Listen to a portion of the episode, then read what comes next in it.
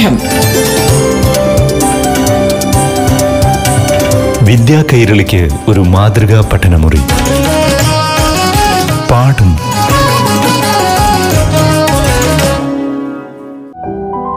നമസ്കാരം.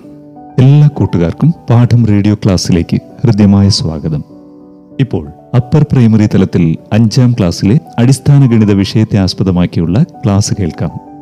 അവതരിപ്പിക്കുന്നത് അധ്യാപകനായ ആദർശ്.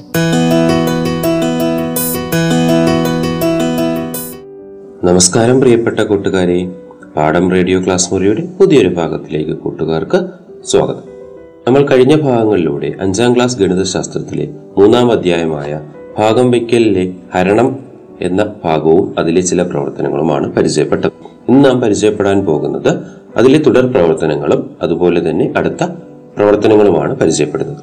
കഴിഞ്ഞ അധ്യായത്തിൽ നമ്മൾ പരിചയപ്പെട്ടത് ഹരണം എന്ന് പറയുന്ന പ്രവർത്തനമാണ്. അപ്പോൾ അതിന്റെ ഒരു ചുരുക്കി എഴുത്ത് നമ്മുടെ പാഠപുസ്തകത്തിലെ മുപ്പത്തി ഒൻപതാമത്തെ പേജിൽ നമുക്ക് കാണാൻ പറ്റും.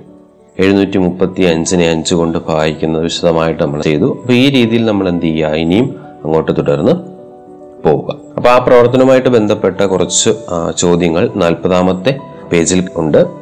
അതിൽ പറഞ്ഞിരിക്കുന്നത് വെച്ചാൽ രാജു റഹീം ബെന്നി എന്നിവർ ഒരുമിച്ച് ചെയ്ത ഒരു ജോലിക്ക് കൂലിയായി ആകെ തൊള്ളായിരത്തി അറുപത് രൂപ കിട്ടി. തുല്യമായി വീതിക്കുമ്പോൾ ഓരോരുത്തർക്കും എത്ര രൂപ വീതം കിട്ടും? പെട്ടെന്ന് തന്നെ ചോദ്യം നമുക്ക് വായിച്ച് മനസ്സിലാക്കാൻ പറ്റുന്ന കാര്യമാണ്. മൂന്ന് പേർ ഒരു ജോലി ചെയ്തപ്പോൾ ആകെ കിട്ടിയത് തൊള്ളായിരത്തി അറുപത് രൂപ. മൂന്ന് പേർക്കും തുല്യമായിട്ടാണ് രൂപ കൊടുക്കേണ്ടത്. അതുകൊണ്ട് തന്നെ സാധാരണ രീതിയിൽ നമ്മൾ ചെയ്യുന്നത് പോലെ തൊള്ളായിരത്തി അറുപതിനെ മൂന്ന് കൊണ്ട് വായിക്കാം. തൊള്ളായിരത്തി അറുപതിനെ മൂന്ന് കൊണ്ട് എന്ത് ചെയ്യാം? വായിക്കുമ്പോൾ നമുക്ക് എന്ത് കിട്ടും? ആ എന്താണ് ഉത്തരം കിട്ടുന്നത്? അത് നമ്മൾ എന്ത് ചെയ്യുക എഴുതുക ഉത്തരം ഞാൻ പറയുന്നില്ല. നിങ്ങൾ എന്ത് ചെയ്യുക അത് കണ്ടുപിടിക്കാം. അടുത്ത ചോദ്യം പറഞ്ഞിരിക്കുന്നത് മറ്റൊരു മോഡലിലുള്ള ചോദ്യമാണ്. സമചതുരാകൃതിയിലുള്ള ഒരു തോട്ടത്തിന്റെ ചുറ്റളവ് എണ്ണൂറ്റി എൺപത്തിനാല് മീറ്ററാണ് തോട്ടത്തിന്റെ ഒരു വശത്തിന്റെ നീളം എത്രയാണ്? നമുക്കറിയാം. സമചതുരത്തിന്റെ ചുറ്റളവ് എന്ന് പറയുന്നത് എന്താണ്? നാല് വശങ്ങളുടെ കൂട്ടിയാൽ മതി. അല്ലെങ്കിൽ നമുക്കറിയാം എന്താണ്? നാലേ ഗുണം ഒരു വശം. അപ്പൊ നാലേ ഗുണം ഒരു വശം എന്ന് പറയുന്നത് എണ്ണൂറ്റി എൺപത്തിനാലാണെങ്കിൽ ഒരു വശം കണ്ടുപിടിക്കാൻ വേണ്ടി നമ്മൾ എന്ത് ചെയ്താൽ മതി? നാലേ ഗുണം ഒരു വശം എന്ന് പറയുന്നത് എണ്ണൂറ്റി എൺപത്തിനാല്. അങ്ങനെയാണെങ്കിൽ ഒരു വശം സമം എണ്ണൂറ്റി എൺപത്തിനാലിനെ നാല് കൊണ്ട് എന്ത് ചെയ്യുക? വായിക്കുക. ഉത്തരം എഴുതുക. ഉത്തരം ഞാൻ പറയുന്നില്ല. അത് നിങ്ങൾ എന്ത് ചെയ്താൽ മതി? എഴുതുക. അതുപോലെ തന്നെ മൂന്നാമത്തെ ചോദ്യം പറഞ്ഞിരിക്കുന്നത് നാല് പേർ ചേർന്ന് നടത്തിയ ഒരു യാത്രയിൽ എണ്ണൂറ്റി അൻപത്തി ആറ് രൂപ ചെലവായി. എങ്കിൽ ഓരോരുത്തർക്കും എത്ര രൂപ ചെലവായി? നാല് പേർ ചേർന്നൊരു യാത്ര പോകുമ്പോൾ എണ്ണൂറ്റി അൻപത്തി ആറ് നമ്മൾ ആദ്യം ചെയ്ത ചോദ്യം പോലെ. ഒന്നാമത് ചെയ്ത നമ്മൾ ചോദ്യം പോലെ തന്നെയാണിത്. നമ്മൾ എന്ത് ചെയ്യുക? അതിന്റെ മീനിങ് വേറെ പറയേണ്ട ആവശ്യമില്ല. നിങ്ങൾക്ക് തന്നെ ചെയ്യാൻ പറ്റുന്നതാണ്. ജെയിംസ് തന്റെ വീട്ടിലേക്ക് രണ്ട് തരം സി എഫ് എൽ ബൾബുകൾ അഞ്ച് എണ്ണം വീതം വാങ്ങിച്ചു. വില കുറഞ്ഞ ബൾബ് ഒന്നിന് എൺപത്തഞ്ച് രൂപ നൽകിയത്. ആകെ വില ആയിരം രൂപയാണ്. വില കൂടിയ ബൾബ് ഒന്നിന് എന്താണ് വില?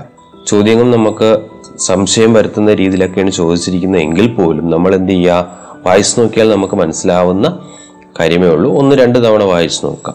പറഞ്ഞിരിക്കുന്ന കാര്യം ഇത്രയേ ഉള്ളൂ. ജെയിംസ് എന്ന് പറയുന്ന ആൾ തന്റെ വീട്ടിലേക്ക് രണ്ട് തരത്തിലുള്ള ബൾബ് വാങ്ങിച്ചു. അഞ്ചും അഞ്ചും പത്തെണ്ണം വാങ്ങിച്ചു. അല്ലെ? അഞ്ചെണ്ണം വീതം എന്ന് പറഞ്ഞേക്കുന്നത് കൊണ്ട് മൊത്തത്തിൽ പത്ത്. മറ്റൊരു കാര്യം പറഞ്ഞിരിക്കുന്നു. വില കുറഞ്ഞ ബൾബിന് ഒന്നിന് എൺപത്തഞ്ച് രൂപയാണ്. ആകെ പത്ത് ബൾബുകളാണ് ആയിരം രൂപയ്ക്ക് വാങ്ങിച്ചത്. അതിൽ അഞ്ച് എണ്ണം എൺപത്തഞ്ച് രൂപയാണ്. അപ്പൊ അതിൽ നിന്ന് തന്നെ നമുക്ക് എന്ത് കണ്ടുപിടിക്കാം? ആ എൺപത്തഞ്ച് രൂപയുടെ അഞ്ചെണ്ണം വാങ്ങിക്കുമ്പോൾ എത്ര രൂപ എന്ന് കണ്ടുപിടിക്കാം. അതിന്റെ ബാക്കി ആയിരിക്കില്ലേ ആയിരം എന്ന് പറയുന്നത്?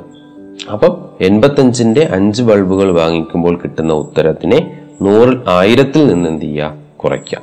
ആയിരത്തിൽ നിന്ന് കുറയ്ക്കുമ്പോൾ നമുക്ക് വില കൂടിയ ബൾബിന്റെ ആകെ വില കിട്ടും. ആകെ വില കിട്ടിക്കഴിഞ്ഞാൽ നമുക്ക് എത്ര എണ്ണമാണ് വില കൂടിയ ബൾബ് എന്ന് പറയുന്നത്?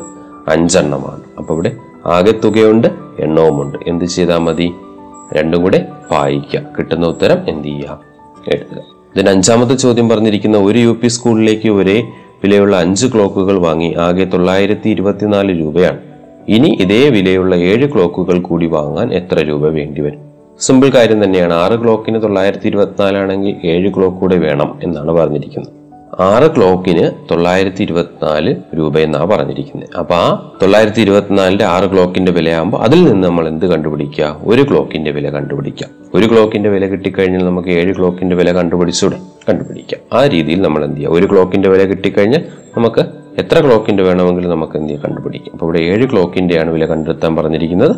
അതെന്ത് ചെയ്യാം? കണ്ടെത്തുക. മറ്റു ചോദ്യം പറഞ്ഞിരിക്കുന്നു. സ്കൂളിൽ കുട്ടികൾക്ക് പാൽ വിതരണത്തിന് ഒരു കുട്ടിക്ക് നൂറ്റി അൻപത് മില്ലി ലിറ്റർ പാൽ ആണ് വേണ്ടത്. ഇരുപത് കുട്ടികൾക്ക് കൊടുക്കാൻ എത്ര ലിറ്റർ പാൽ വേണം? ഇവിടെ പറഞ്ഞിരിക്കുന്ന ഒരു കുട്ടിക്ക് നൂറ്റി അൻപത് മില്ലി ലിറ്റർ ആണെങ്കിൽ ഇരുപത് കുട്ടിക്ക് എത്ര? നമുക്ക് പറയുന്ന പോലെ ഒരു ഉദാഹരണം പറയുകയാണെങ്കിൽ ഒരു പേനയ്ക്ക് അഞ്ച് രൂപയാണ് എങ്കിൽ അഞ്ച് പേനയ്ക്ക് എത്ര രൂപ? ഒരു പേനയ്ക്ക് അഞ്ച് രൂപയാണെങ്കിൽ അഞ്ച് പേനയ്ക്ക് എത്ര രൂപ? അല്ലെങ്കിൽ രണ്ട് പേനയ്ക്ക് എത്ര രൂപ? എന്ത് ചെയ്യും? അഞ്ച് അധികം അഞ്ച്. അല്ലേ? അല്ലെങ്കിൽ നമ്മൾ പറയുന്നത് എന്താണ്? ഒരു പേനയ്ക്ക് അഞ്ച് രൂപയാണെങ്കിൽ അഞ്ച് പേനയ്ക്ക് എത്ര രൂപ? അഞ്ച് ഗുണം അഞ്ച് ഇരുപത്തഞ്ച്. അതേപോലെ തന്നെയാണ് ഇവിടെയും ചെയ്യേണ്ടത് എന്താണ്? ഒരു കുട്ടിക്ക് നൂറ്റമ്പതാണെങ്കിൽ ഇരുപത് കുട്ടിക്ക് എത്ര? എന്താണ് നമുക്ക് ചെയ്യാൻ പറ്റും അല്ലെ? രണ്ടും കൂടെ എന്ത് ചെയ്താൽ നമുക്ക് കിട്ടുമെന്ന് പറഞ്ഞു അപ്പോൾ ഒരു കുട്ടിയുടെ അല്ലെങ്കിൽ ഇരുപത് കുട്ടിക്ക് എത്ര ലിറ്റർ പാലാണെന്നുള്ളത് അവിടെ നമുക്ക് കിട്ടും. അടുത്ത ചോദ്യം പറഞ്ഞിരിക്കുന്നത് ആകെ പാലിന്റെ അളവ് തന്നിട്ടുണ്ട് എന്താണ്? അൻപത്തിനാല് ലിറ്റർ ആണ്. എങ്കിൽ പറഞ്ഞിരിക്കുന്നു എന്താണ്? സ്കൂളിൽ എത്ര കുട്ടികൾക്കാണ് പാൽ നൽകുന്നത്? ഇത് നമുക്കൊരു സംശയം വരാനുള്ള സാധ്യതയുണ്ട്. ഇത് ചെയ്യേണ്ട രീതി നമ്മൾ തൊട്ട് മേളിൽ ചെയ്തതുമായിട്ടുള്ളൊരു ബാക്കി പോലെയാണ്.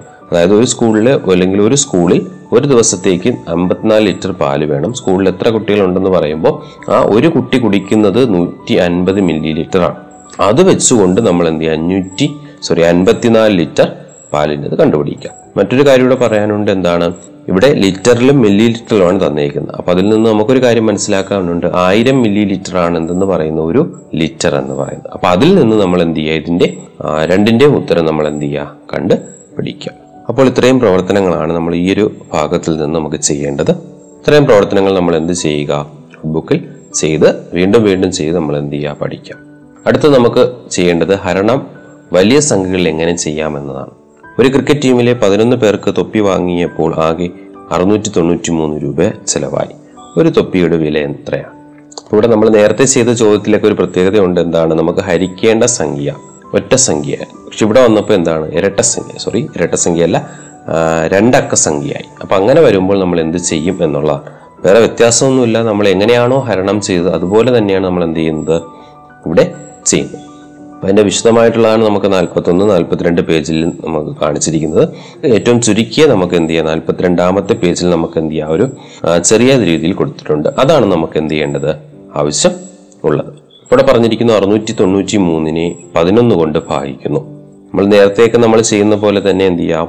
ഒറ്റ സംഖ്യ എടുക്കാം. ആറെന്ന് പറയുന്ന സംഖ്യ എടുക്കുമ്പോൾ ആറാണോ പതിനൊന്നാണോ വലുതെന്ന് നോക്കാം. ആറും പതിനൊന്ന് നോക്കുമ്പോൾ നമ്മൾ പറഞ്ഞിട്ടുണ്ട് എന്താണ്? നമ്മുടെ ആ ഹരിക്കേണ്ട സംഖ്യയാണ് നമ്മൾ എന്ത് ചെയ്യുക വലുതാവേണ്ടത്. അല്ലെ?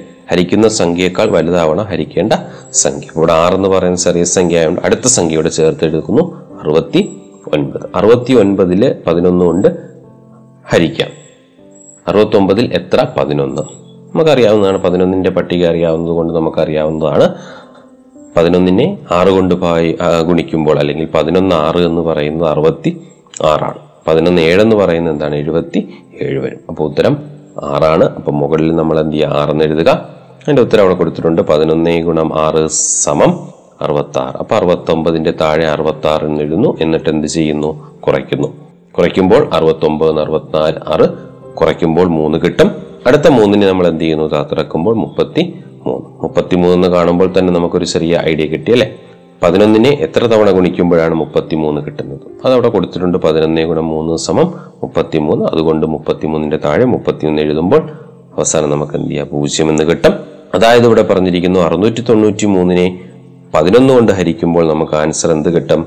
ആ അറുപത്തി മൂന്ന് എന്ന് കിട്ടും. ഈ അധ്യായവുമായി ബന്ധപ്പെട്ട കൂടുതൽ രസകരമായ അറിവുകളും പ്രവർത്തനങ്ങളുമായി അടുത്ത ഭാഗങ്ങൾ ഒത്തുചേരാം. നന്ദി നമസ്കാരം. പാഠം. വിദ്യാ കൈരളിക്ക് ഒരു മാതൃകാ പഠനമുറി. പാഠം.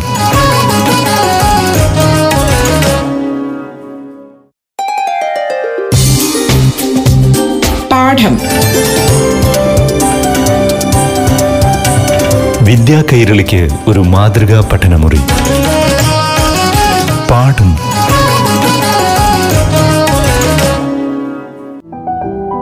നമസ്കാരം കൂട്ടുകാരെ. പാഠം ക്ലാസ്സിലേക്ക് സ്വാഗതം. ഇപ്പോൾ ആറാം ക്ലാസ്സിലെ അടിസ്ഥാന ഗണിത വിഷയത്തെ ആധാരമാക്കി അധ്യാപകനായ ആദർശ് അവതരിപ്പിക്കുന്ന ക്ലാസ് കേൾക്കാം. നമസ്കാരം പ്രിയപ്പെട്ട കൂട്ടുകാരെ. പാഠം റേഡിയോ ക്ലാസ് മുറിയുടെ പുതിയൊരു ഭാഗത്തിലേക്ക് കൂട്ടുകാർക്ക് സ്വാഗതം. നമ്മൾ കഴിഞ്ഞ ഭാഗങ്ങളിലൂടെ ആറാം ക്ലാസ്സിലെ ഗണിതശാസ്ത്രത്തിലെ മൂന്നാം അധ്യായമായ ഭിന്നസംഖ്യകൾ എന്നതിലെ ഭാഗത്തിന്റെ ഭാഗം എന്ന ഭാഗമാണ് പരിചയപ്പെട്ടത്. ഇന്ന് നാം പരിചയപ്പെടാൻ പോകുന്നത് അതിലെ തന്നെ തുടർ പ്രവർത്തനങ്ങളും ഭാഗത്തിലെ മടങ്ങ് എന്ന ഭാഗവുമാണ്. കഴിഞ്ഞ ദിവസത്തെ അഞ്ചാമത്തെ പേജിലെ ഒന്നാമത്തെ ചോദ്യം നമ്മൾ പറഞ്ഞായിരുന്നു. രണ്ടാമത്തെ ചോദ്യം പറഞ്ഞിരിക്കുന്നത് ഒരു ലിറ്റർ പാൽ ഒരേ വലിപ്പമുള്ള രണ്ട് കുപ്പികളിൽ നിറച്ചു. അതിലൊരു കുപ്പിയുടെ കാൽ ഭാഗം എടുത്ത് ചായ ഉണ്ടാക്കി. എത്ര ലിറ്റർ പാൽ എടുത്താണ് ചായ ഉണ്ടാക്കിയത്? മില്ലി ലിറ്ററിൽ പറയാമോ? ഇതാണ് നമ്മുടെ ചോദ്യം. സാധാരണ രീതിയിൽ നമ്മൾ ഇതിനെ മനക്കണക്കായിട്ട് ചെയ്യുകയാണെങ്കിൽ പോലും എന്താ പറഞ്ഞിരിക്കുന്നത്? ഒരു ലിറ്റർ പാൽ ഒരേ വലിപ്പമുള്ള രണ്ട് കുപ്പികൾ നിറയ്ക്കുന്നു. അപ്പോൾ ഒരേ വലിപ്പമുള്ള രണ്ട് കുപ്പി എന്ന് പറയുമ്പോൾ ഒരു ലിറ്ററിനെ നമുക്ക് മറ്റു രീതിയിൽ പറയാം ആയിരം മില്ലി ലിറ്റർ ഒരു ലിറ്റർ എന്ന് പറയുന്നതിനെ ആയിരം മില്ലി ലിറ്റർ എന്ന് പറയുമ്പോൾ ആ ആയിരം മില്ലി ലിറ്ററിനെ രണ്ട് കുപ്പികളിൽ അല്ലെങ്കിൽ രണ്ട് പാത്രത്തിലായിട്ട് ഒഴിക്കുമ്പോൾ അഞ്ഞൂറ് മില്ലി ലിറ്ററും അഞ്ഞൂറ് മില്ലി ലിറ്ററും അടുത്ത് പറഞ്ഞിരിക്കുന്ന ഈ പകുതി ഒഴിച്ചതിൽ നിന്ന് കാൽ ഭാഗം എടുത്ത് ചായ ഉണ്ടാക്കി ഇവിടെ ഉള്ളത് അഞ്ഞൂറ് മില്ലി ലിറ്ററാണ് അതിന്റെ കാൽ ഭാഗം എന്ന് പറയുമ്പോൾ അഞ്ഞൂറിന്റെ പകുതിയുടെ പകുതി. അപ്പം ഹാഫിന്റെ ക്വാർട്ടർ അരയുടെ കാൽഭാഗം. കാൽഭാഗത്തിന്റെ അര അല്ലെങ്കിൽ നാലിലൊന്നിന്റെ രണ്ടിലൊന്ന് കാണുമ്പോൾ നമ്മൾ ചെയ്യുന്ന രീതി നാലിലൊന്നേ ഗുണം രണ്ടിലൊന്ന് അല്ലെങ്കിൽ രണ്ടിലൊന്നേ ഗുണം നാല്. എങ്ങനെ വേണമെങ്കിലും നമുക്ക് എന്ത് ചെയ്യാം? കണ്ടുപിടിക്കാം. അപ്പൊ പകുതിയുടെ കാൽഭാഗം. പകുതിയുടെ കാൽഭാഗം എന്ന് പറയുമ്പോൾ നാലിലൊന്നേ ഗുണം രണ്ടിൽ ഒന്ന്. നാലിൽ രണ്ടിലൊന്ന് കൊണ്ട് ഗുണിക്കുമ്പോൾ കിട്ടുന്നത് എട്ടിൽ ഒന്ന് ലിറ്റർ. ഇതിനെ മില്ലി ലിറ്ററിൽ പറയുമ്പോൾ എന്ത് ചെയ്യുമെന്നാണ് ചോദിച്ചിരിക്കുന്നത്.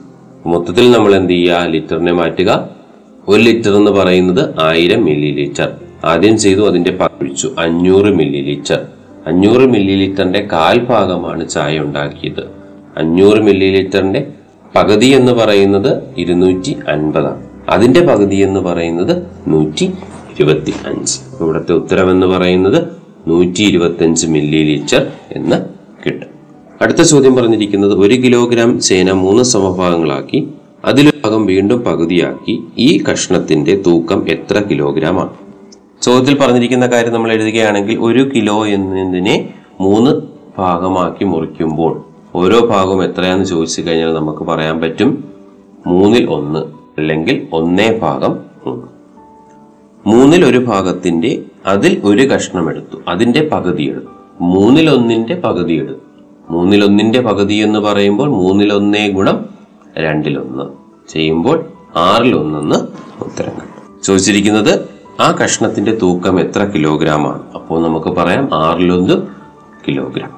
അടുത്ത ചോദ്യം പറഞ്ഞിരിക്കുന്നു ഒരു ക്ലാസ്സിൽ കുട്ടികളുടെ പകുതി പെൺകുട്ടികളാണ് അവയിൽ മൂന്നിൽ ഒന്ന് കുട്ടികൾ ഗണിത ക്ലബിലുണ്ട് ഇവർ ക്ലാസ്സിലുള്ളവരുടെ എത്ര ഭാഗമാണ്?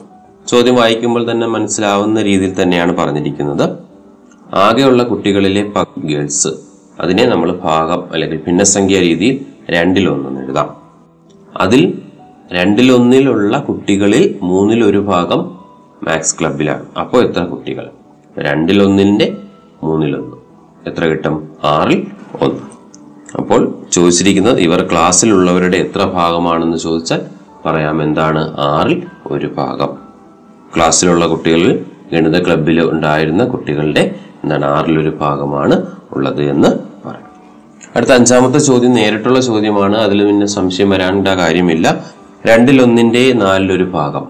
നേരിട്ട് എന്ത് ചെയ്താൽ മതി? നമുക്ക് ഗുണിച്ചെഴുതിയാൽ മതി. രണ്ടിലൊന്നിന്റെ നാലിലൊരു ഭാഗം. ഉത്തരം എന്ത് തന്നെയാണ്? ആ എട്ടിൽ ഒന്ന് എന്ന് പറയുന്നത് സാധാരണ രീതിയിൽ നമ്മൾ എന്ത് ചെയ്താൽ മതി? എല്ലാം ഗുണിച്ചാൽ മതി. അടുത്തൊരു ഭാഗത്തിലേക്ക് കടക്കുകയാണെങ്കിൽ പറഞ്ഞിരിക്കുന്നത് ഭാഗത്തിലെ മടങ്ങ് എന്ന് പറയുന്ന ഭാഗമാണ്. അവിടെയും ഇതുപോലുള്ള ചോദ്യം തന്നെയാണ് പറഞ്ഞിരിക്കുന്നത്. ചോദ്യം പറഞ്ഞിരിക്കുന്നു. ടെക്സ്റ്റിലുള്ള മുപ്പത്തി ആറാമത്തെ പേജിലുള്ള ചോദ്യം വായിക്കുന്നു. രണ്ട് ലിറ്റർ പാൽ ഒരേ വലിപ്പമുള്ള മൂന്ന് കുപ്പികൾ നിറച്ചു. അതിലൊരു കുപ്പിയുടെ കാൽ ഭാഗം ഒരു ഗ്ലാസ്സിൽ ഒഴിച്ചു. ഗ്ലാസ്സിൽ എത്ര ലിറ്റർ പാലുണ്ട്? എന്ന കാര്യം വായിക്കുമ്പോൾ രണ്ട് ലിറ്ററിന്റെ മൂന്നിലൊരു ഭാഗമാണ് ഒരു ഓരോ കുപ്പിയിലും. രണ്ട് ലിറ്റർ ഉണ്ട് ആകെ അതിൽ മൂന്ന് മൂന്ന് കുപ്പികളിലായിട്ട് ഒഴിച്ചു എന്നാണ് പറയുന്നത്. അപ്പോൾ ഓരോ കുപ്പിയിലും രണ്ട് ലിറ്ററിന്റെ മൂന്നിലൊരു ഭാഗമുണ്ട്. അതായത് മൂന്നിൽ രണ്ട് ഭാഗം. അപ്പൊ രണ്ട് ലിറ്ററിന്റെ മൂന്നിലൊരു ഭാഗം എന്ന് പറയുമ്പോൾ രണ്ടേ ഇന്റു മൂന്നിലൊന്ന്. ഉത്തരം മൂന്നിൽ രണ്ട് ലിറ്റർ. ഇതിൽ നാലിലൊരു ഭാഗമാണ് ഗ്ലാസ്സിൽ ഒഴിച്ചത് അപ്പം മൂന്നിൽ രണ്ട് ഭാഗത്തിന്റെ നാലിലൊരു ഭാഗം. എന്ന് ചെയ്യുമ്പോൾ നമ്മൾ ഇവിടെ എന്താണ്? ഇവിടെ പറഞ്ഞിരിക്കുന്നത് അതായത് മൂന്നിൽ രണ്ട് ലിറ്ററിന്റെ നാലിലൊരു ഭാഗം. ഇതിന് ചെയ്യുന്ന രീതി ഇവിടെ പറഞ്ഞിട്ടുണ്ട്. മൂന്നിൽ രണ്ട് എന്നത് രണ്ടിന്റെ മൂന്നിലൊരു ഭാഗമാണ്. അപ്പോൾ മൂന്നിൽ രണ്ടിന്റെ നാലിൽ ഒരു ഭാഗം എന്നാൽ രണ്ടിന്റെ മൂന്നിലൊരു ഭാഗത്തിന്റെ നാലിലൊരു ഭാഗമാണ്.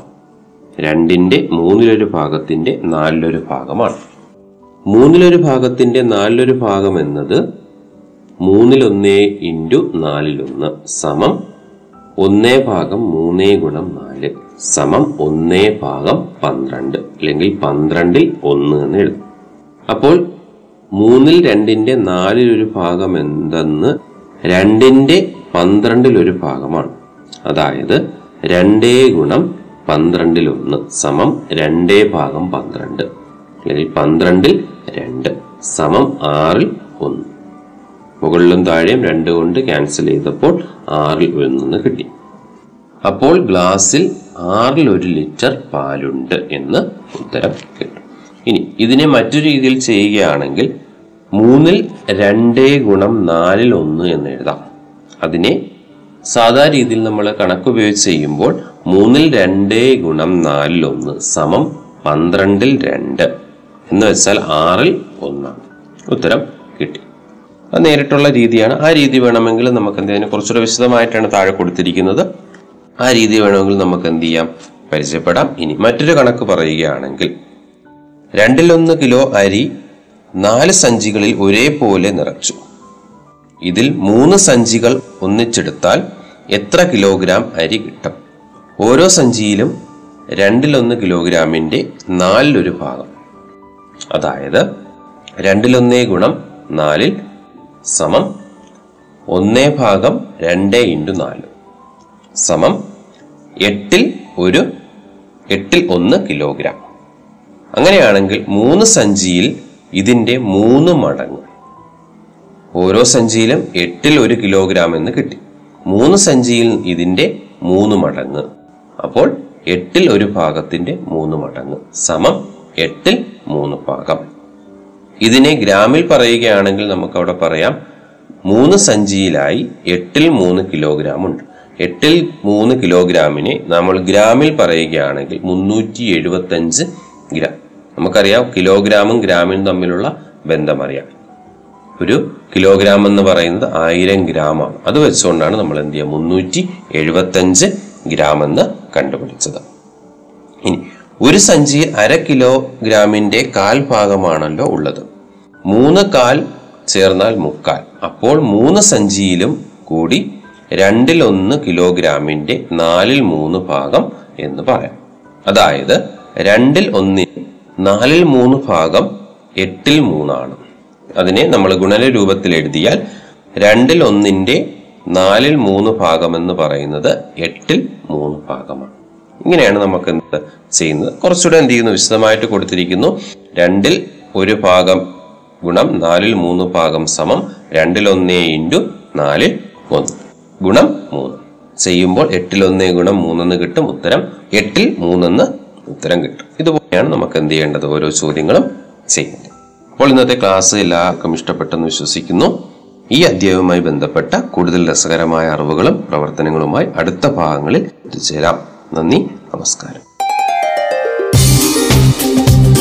പാഠം. വിദ്യാ കൈരളിക്ക് ഒരു മാതൃകാ പഠനമുറി. പാഠം